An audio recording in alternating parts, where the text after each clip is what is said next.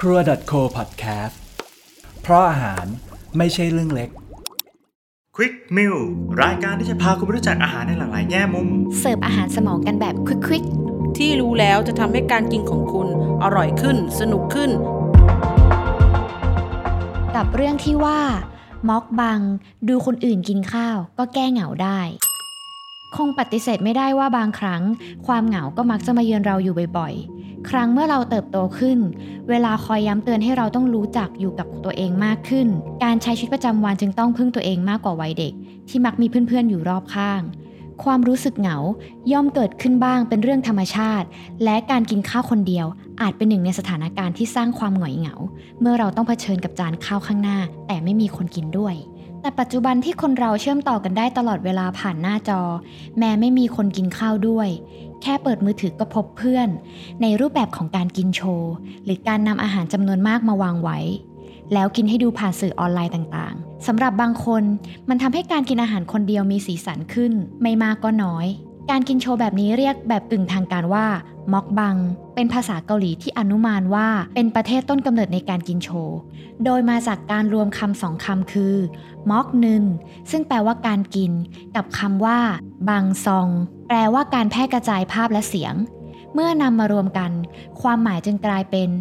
eating broadcast หรือการกินโชว์ผ่านการเผยแพร่ออนไลน์ ด้วยสื่อออนไลน์ต่างๆ หรืออาจเป็นคลิปให้ผู้ชมติดตามย้อนหลังกันได้ ปัจจุบันนี้กระแสม็อกบังในเกาหลีอาจจะซาซาลงไป แต่กลับกำลังโด่งดังในสหรัฐอเมริกา และประเทศตะวันตกรวมถึงประเทศไทยของเราด้วยค่ะ ลักษณะโดยทั่วไปของม็อกบัง คือการกินอาหารโชว์อาจจะทำอาหารโชว์ผู้ชมก่อนแล้วค่อยกิน หรือบางครั้งอาจจะซื้อมากินโชว์เฉยๆก็ได้ โดยม็อกบังจะเน้นการกินอาหารในปริมาณมาก เพื่อความยิ่งใหญ่อลังการและน่าสนใจ เช่นไก่ทอด ชีส แฮมเบอร์เกอร์ นอกจากนั้นยังมีอีกหนึ่งสิ่งที่ทำให้ผู้คนสนใจและเกิดความสนุก คือมีการตอบโต้กันระหว่างผู้ชมและผู้กิน อาจเป็นการรีวิวรสชาติ พูดถึงราคาของอาหาร หรือพูดคุยกับผู้ชมที่คอมเมนต์ในขณะถ่ายทอดอยู่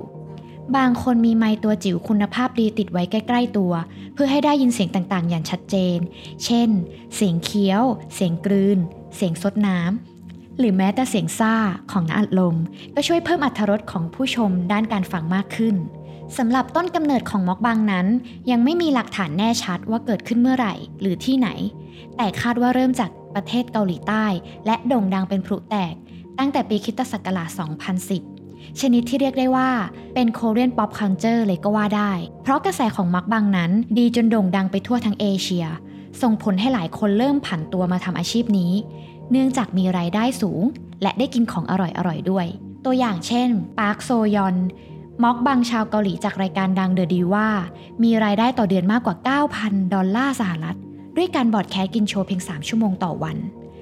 สภาวะทางสังคมและเศรษฐกิจที่มีการแปรสภาพสู่ความเป็นเมืองมากขึ้น เนื่องจากในอดีต สถาบันครอบครัวของเกาหลี มีความแน่นแฟ้น อยู่อาศัยกันเป็นครอบครัวใหญ่ภายใต้ชายคาเดียวกัน ตั้งแต่รุ่นปู่ย่าตายาย ไปจนถึงรุ่นหลานๆ และวัฒนธรรมการรับประทานอาหารเย็นร่วมกัน เป็นเรื่องที่ถูกให้ความสำคัญมาก เนื่องจากเป็นเวลาที่ทุกคนในครอบครัว จะได้มีปฏิสัมพันธ์ร่วมกัน ได้พูดคุยกัน แต่เมื่อเวลาเปลี่ยนแปลง หลายสิ่งหลายอย่างเริ่มเปลี่ยนไป หลายครอบครัวย้ายถิ่นฐานไปอยู่ในเมือง ขนาดของครอบครัวก็เล็กลง และบางคนก็ต้องอาศัยอยู่คนเดียว มีการสำรวจพบว่า สัดส่วนของผู้คนที่อยู่คนเดียวในกรุงโซลประเทศเกาหลีใต้ มีแนวโน้มสูงขึ้นเรื่อยๆ จากร้อยละ 14.9 ในปีคิตศักราช 2014 พุ่งสู่ร้อยละ 17.6 ในปีคิตศักราช 2019 นอกเหนือไปกว่านั้น สัดส่วนของครอบครัวที่มีลูกคนเดียวก็เพิ่มขึ้นมาก เมื่อผู้คนเหล่านี้เติบโตขึ้น หลาย ๆ คนก็ใช้ชีวิตอยู่เพียงลำพัง การได้ดูโชว์จากม็อกบัง อาจช่วยคลายความเหงา และทำให้รู้สึกเหมือนไม่ได้กินข้าวอย่างโดดเดี่ยวเพียงคนเดียวสำหรับม็อกบังในไทย มียูทูบเบอร์หลายคนที่กินโชว์ ส่วนใหญ่จะมีรูปแบบคล้ายกับเกาหลี คือการกินอาหารที่มีแคลอรี่สูง หรืออาจเป็นอาหารยอดฮิตของคนไทยเช่นปูดอง ตำกุ้งสดปูปลาร้า หมูกรอบ ซึ่งในกรณีนี้ความอยากกินอาหารจากการดูคนที่กินโชว์อาจเป็นปัจจัยสำคัญที่ทำให้ผู้ชมติดตามและเพลิดเพลินไปกับการชมม็อกบังของไทย ยิ่งดูยิ่งอยากกิน เปรี้ยวปากไปหมดแต่สุดท้ายแล้วถึงแม้การรับชมการกินโชว์ จะช่วยผ่อนคลายจากความเครียดได้ เราก็ควรกินอาหารในปริมาณที่พอดี และออกกำลังกายหากมีเวลาว่าง เพื่อสุขภาพที่ดีต่อตัวเราเอง